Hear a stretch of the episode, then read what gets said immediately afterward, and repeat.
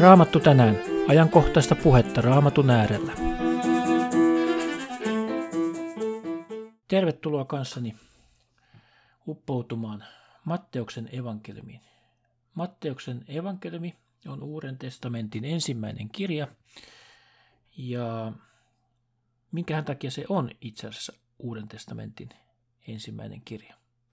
Uskon, että se johtuu siitä, että se parhaiten toimii linkkinä vanhan testamentin ja uuden testamentin välillä, sillä Matteus nimenomaan eniten kaikista evankeliumeista viittaa vanhan testamentin profetioihin. Matteus oli tullimies Kapernaumin kaupungissa. Hän oli siis Rooman valtakunnan palveluksessa ja siitä syystä hän oli halveksittu ammatinharjoittaja oman kansansa, eli juutalaisten israelaisten keskuudessa. Mutta Matteus kohtasi Jeesuksen, ja hänestä tuli yksi Jeesuksen 12 opetuslapsesta. Tämä muutti Matteuksen elämän. Hän lähti seuraamaan Jeesusta. Epäilemättä se oli hänelle taloudellinen katastrofi, mutta hänestä tuli Jumalan seuraaja, Jumalan valtakunnan tai taivasten valtakunnan, niin kuin Matteus sitä itse kutsuu, jäsen ja Jeesuksen seuraaja. Matteuksen evankeliumin tärkein sanoma on se, että Jeesus Nasaretilainen on Israelin luvattu Messias. Hän on se kuningas, joka luvattiin vanhassa testamentissa tulevaksi. Matteus käyttää Jeesuksesta myös nimitystä ihmisen poika, Herran palvelija ja ennen kaikkea Daavidin poika. Matteuksen evankeliumin heti ensimmäinen jae nimittäin heti paljastaa Matteuksen pääsanoman. Matteuksen evankeliumi alkaa näin. Jeesuksen Kristuksen Daavidin pojan, Abrahamin pojan sukuluettelo. Eli tässä Matteus heti kertoo lukijoilleen, että Jeesus on Kristus, hän on siis luvattu Messias, Jumalan poika, hän on Daavidin poika, eli hän on se vanhan testamentin luvattu Messias. Hän on Abrahamin poika, ja tässä Matteus kuvaa Jeesuksen sukuluettelon heti ensimmäisessä luvussa – ja mielenkiintoista on se, että se on hyvin selkeästi ryhmitelty kolmeen osaan. Jokaisessa osassa on 14 sukupolvea. Ja Matteus aloittaa Abrahamista, kulkee Daavidiin, kuningas Daavidiin, hänestä sitten Babylonian pakkosiirtolaisuusaikaan, Näissä molemmissa on 14 sukupolvea ja vielä sitten 14 sukupolvea kolmantena ryhmänä on Babylonian pakkosiirtolaisuudesta 14 sukupolvea. Joosefiin, joka oli siis Jeesuksen laillinen isä, joskaan ei biologinen isä, sillä Jeesus syntyi neitsyt Marjasta, mutta Joosef, hurskas mies, oli Jeesuksen laillinen isä. Ja tämä on hyvin merkityksellistä, eli näin Jeesus linkittyy tähän Daavidin kuninkaalliseen sukuun. Hän on siis todellakin Daavidin valtakunnan ja Daavidin valtaistuimen laillinen periä. Toisin kuin siihen aikaan oli vallassa kuningas Herodes, joka oli edomilaista sukua, hän ei ollut laillinen Daavidin valtaistuimen periä, mutta Jeesus on juuri sitä. Matteuksen evankeliumissa käytetään nimitystä taivasten valtakunta kaiken kaikkiaan 32 kertaa muualta Uudesta testamentista emme vastaavaa nimitystä löydä. Ja tämä siis kertoo siitä, että Matteus oli itse juutalainen ja hän kertoo juutalaisten Messiasta ja hänen oletettu tärkein lukijakuntansa on, ovat nimenomaan juutalaiset uskoon tulleet Jeesuksen seuraajat. Heille on hyvin tärkeää valaista sitä, mitenkä Jeesus täytti nimenomaan nämä vanhan testamentin profetiat. Matteus siteeraa kaiken kaikkiaan noin 130 kertaa vanhaa testamenttia. Ja ehkä vielä voitaisiin pohtia Matteuksen evankeliumissa on sellaisia kuvauksia Jeesuksen elämästä, joita ei ole missään muualla Uudessa testamentissa. Ne kaikki kuvaukset juurikin linkittyy siihen, että ne kertovat Jeesuksen olevan profetioiden täyttymys. Esimerkiksi ainoastaan Matteus kertoo Joosefin, siis Jeesuksen laillisen isän, saamasta unesta, jossa Joosefia nimenomaan kehoitetaan ottamaan Maria vaimoksi ja hyväksymään Jeesus lapseksi. Sekin täytti vanhan testamentin profetian. Ainoastaan Matteus kertoo Itämaan tietäjien vierailusta Jeesuksen syntymään jälkeen. Ainoastaan Matteus kertoo, mitenkä nuori perhe pakeni Egyptiin. Sekin täytti vanhan testamentin profetiat. Ainoastaan Matteus kertoo, miten Herodes murhasi Betlehemin lapsia. Eli tämä lasten surma on ainoastaan Matteuksen evankeliumissa. Vuori Saarna, joka on ehkä tunnetuin ja rakastetuin Jeesuksen opetuskokonaisuuksista, esiintyy oikeastaan tässä mittakaavassa ainoastaan vain Matteuksen evankeliumissa. Luukkaalla on joitakin otteita siitä, mutta ainoastaan Matteus kuvaa sen vuorisaarnan tärkeimmät opetukset kokonaisuudessaan ja systemaattisesti niitä meille tallentaa. Ainoastaan Matteuksen evankeliumissa on kuvaus Juudas Iskariotin kuolemasta, Pilatuksen vaimon unesta. Ainoastaan Matteus kertoo meille muista ylösnousemusihmeistä, joita tapahtui Jeesuksen ylösnousemuksen jälkeen – ja ainoastaan Matteus kertoo meille siitä, että Jeesuksen hautaa vartioineet sotilaat lahjottiin myöhemmin valehtelemaan siitä, että joku olisi varastanut Jeesuksen ruumiin, mikä ei ollut totta. Matteuksen evankeliumin ehkä kaksi tärkeintä kohtaa ovat ensinnäkin se, että Matteuksen evankeliumi jakautuu ehkä osittain kahteen tärkeään päätilanteeseen. Ensimmäisessä ö, osassa Jeesus toimii Galileassa, Genesaretin järven ympäristössä.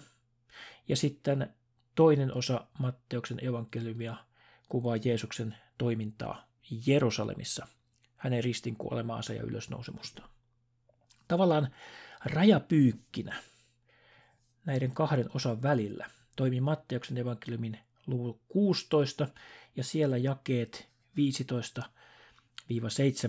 15-17. Luen täältä. Sitten hän, eli Jeesus, kysyi heiltä, entä te, kenen te sanotte minun olevan? Simon Pietari vastasi, sinä olet Kristus, elävän Jumalan poika. Jeesus sanoi hänelle, autuas olet sinä Siimon, Joonan poika, sillä ei liha eikä veri ole sitä sinulle ilmoittanut, vaan minun isäni, joka on taivoissa. Tämä on hyvin tärkeä kohta, koska tässä opetuslapset todella tunnustautuvat Jeesuksen opetuslapseksi, tunnustavat hänelle uskonsa häneen ja ilmaisevat sen, että Jeesus todella on lupa, luvattu Messias.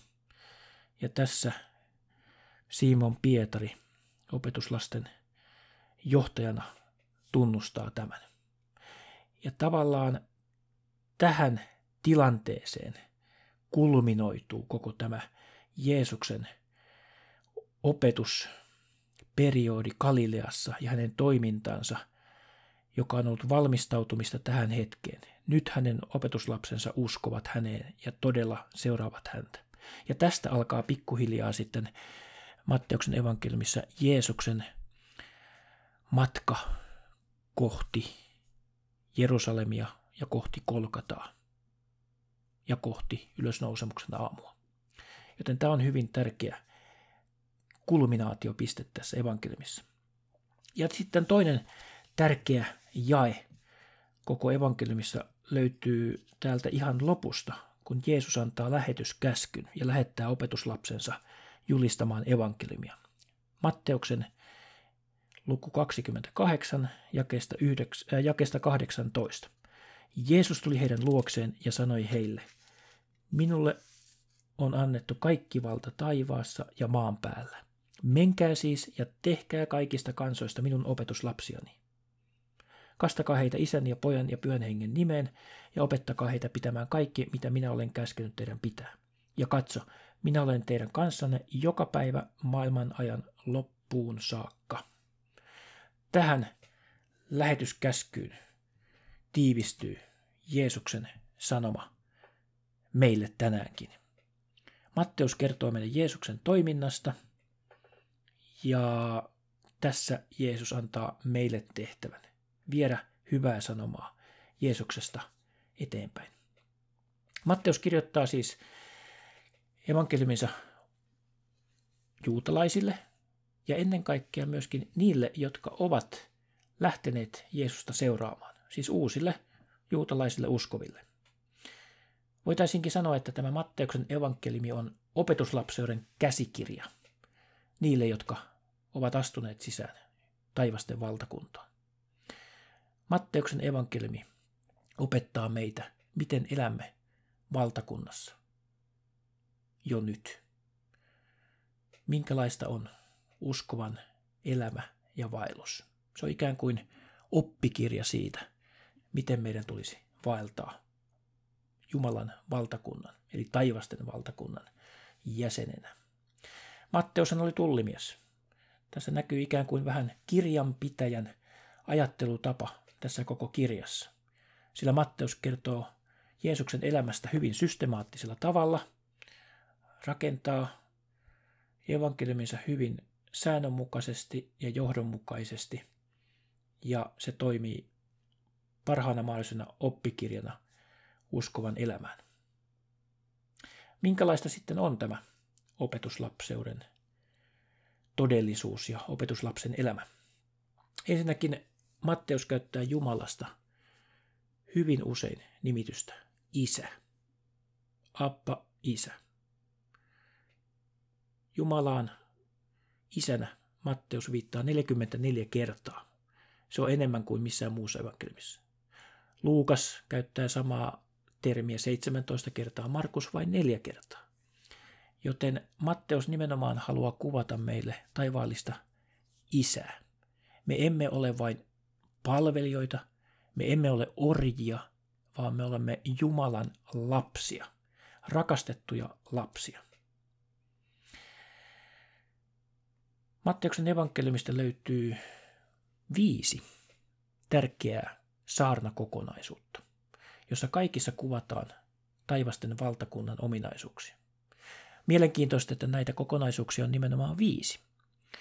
Uskon, että siinä on jälleen kerran viittaus vanhaan testamenttiin.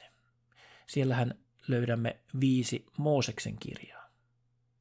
Nyt Jeesus antaa meille viisi saarnaa, viisi saarnakirjaa. Ja tämä kuvaa sitä, mitenkä siirrymme Mooseksen lain alta Jeesuksen lain todellisuuteen.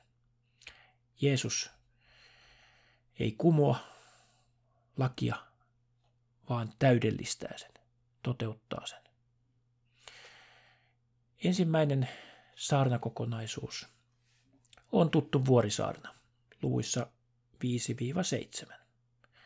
Se todellakin kuvaa sitä, mitenkä meidän uskovaisten pitäisi elää. Se kuvaa Jeesuksen lain kokonaisuudessaan ja kaikessa vaativuudessaan. Ja onkin mielenkiintoista, että, että vuorisaarnahan oikeastaan ei ole tarkoitettu uskomattomille, vaan nimenomaan uskovaisille, koska se va- va- vuorisaarnan vaatimukset ovat niin vaativia, että niihin voimme päästä ainoastaan pyhän hengen avulla. Jeesus laittaa valtakunnan moraalikoodeksin aivan uudeksi. Vuorisaarnan vaatimukset ovat hyvin vakavia ja hyvin vaativia, paljon vaativampia kuin Mooseksen lain alla. Joten Vuorisaarna antaa meille ikään kuin sellaisen moraalisen ideaalin, jota kohti valtakunnan opetuslapsina saamme tavoitella. Luku 10 sisältää toisen saarnakokonaisuuden. Siinä annetaan ohjeita valtakunnan levittämiseen, evankeliointiin, miten levittää sanomaa eteenpäin. Kolmas saarnakokonaisuus on luvussa 13, jossa kuvataan, kuvataan tätä valtakunnan kasvua. Siellä on useita tuttuja vertauksia taivasten valtakunnasta, miten se on sinapin siemenen kaltainen, joka kasvaa hyvin pienestä alusta suureksi ja valtavaksi kokonaisuudeksi. Sillä on kylväjä, joka kylvää hyvää siementä. Ja valtaosa siitä hyvästä siemenestä menee ikään kuin hukkaan. Tämäkin on valtakunnan todellisuutta. Evankeliointi usein, ainakin meidän näkökulmasta katsoen, epäonnistuu. Siellä on vertaus lusteesta, mitenkä vehnää ja lustetta kasvaa samassa pellossa. Niin on myös taivasten valtakunnan, ainakin tämänhetkisessä todellisuudessa. Taivasten valtakunta on kuin verkko, joka kerää monenlaisia kaloja, ja kaikki otetaan verkkoon. Ja eikä siellä vielä kalareissulla ollessa lähdetä erottelemaan hyviä kaloja huonoista, vaan kaikki kerätään verkkoon ja tuodaan rannalle ja vasta sitten myöhemmin erotellaan. Taivasten valtakuntaa kuvataan myös kallisarvoiseksi helmeksi, joka on niin arvokas, että sen edestä, sen saadakseen kannattaa uhrata kaikki. Jeesuskin meitä kehottaa uskollisuuteen hänen seuraamisessaan.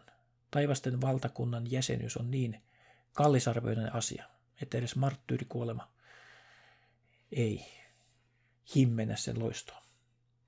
Neljäs saarna löytyy luvusta 18. Siellä kuvataan tätä valtakunnan yhteisöä, ihmissuhteisiin liittyviä ongelmia. Ja viimeinen viides saarna löytyy luvuista 24 ja 25. Siellä Jeesus opettaa Öljymäellä. Hän on siis jo siirtynyt Jerusalemiin ja opettaa opetuslapsiaan valtakunnan tulevaisuudesta. Se on hyvin profetallinen saarna. Ja Jeesus kehottaa meitä uskollisesti odottamaan hänen valtakuntansa lopullista koittua. Tiivistäisin Matteuksen evankeliumin vielä kolmeen tärkeään teemaan. Ensinnäkin usko. Matteuksen mukaan usko Jeesukseen on jatkuvaa luottamusta häneen ja hänen sanansa. Uskoon tuleminen ei ole vain hetkellinen tapahtuma, vaan se on jatkuvaa toimintaa. Uskon tullut ihminen jatkaa uskomista. Siihen meitä kehotetaan. Joka päivä meitä kehotetaan ottamaan ristimme ja jatkamaan uskomista, jatkamaan vaeltamista eteenpäin. Toinen teema on vanhurskaus. Meidät on pelastettu vanhurskautta varten. Me uskomme ja sitten me toimimme. Me teemme ja elämme uskomme mukaan. Opetuslapseus taivasten valtakunnassa on siis vanhurskauden tekemistä. Se ei ole vain passiivista olemista, vaan se on Jumalan tahdon tekemistä meidän jokapäiväisessä elämässämme. Kolmas teema Matteuksen evankeliumissa on tuomio.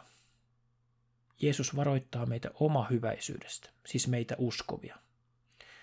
Me alamme pitää armoa itsestäänselvyytenä. Jeesus kuitenkin puhuu hyvin paljon helvetistä, iankaikkisesta tuomiosta ja varoittaa siitä. Ei itse asiassa niinkään uskomattomia ihmisiä, vaan meitä uskovia. Meidän tulee pelätä Jumalan tuomiota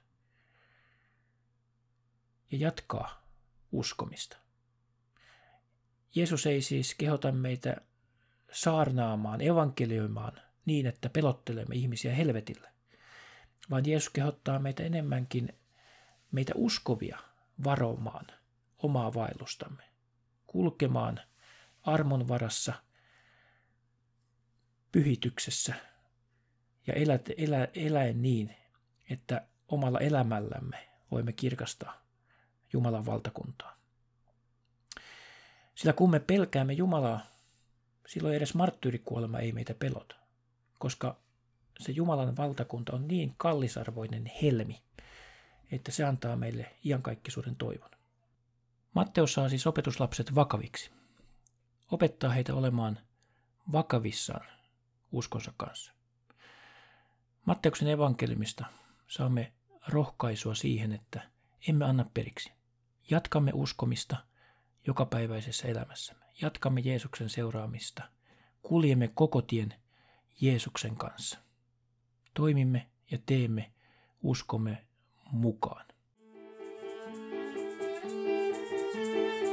Maranata, Herramme tulee.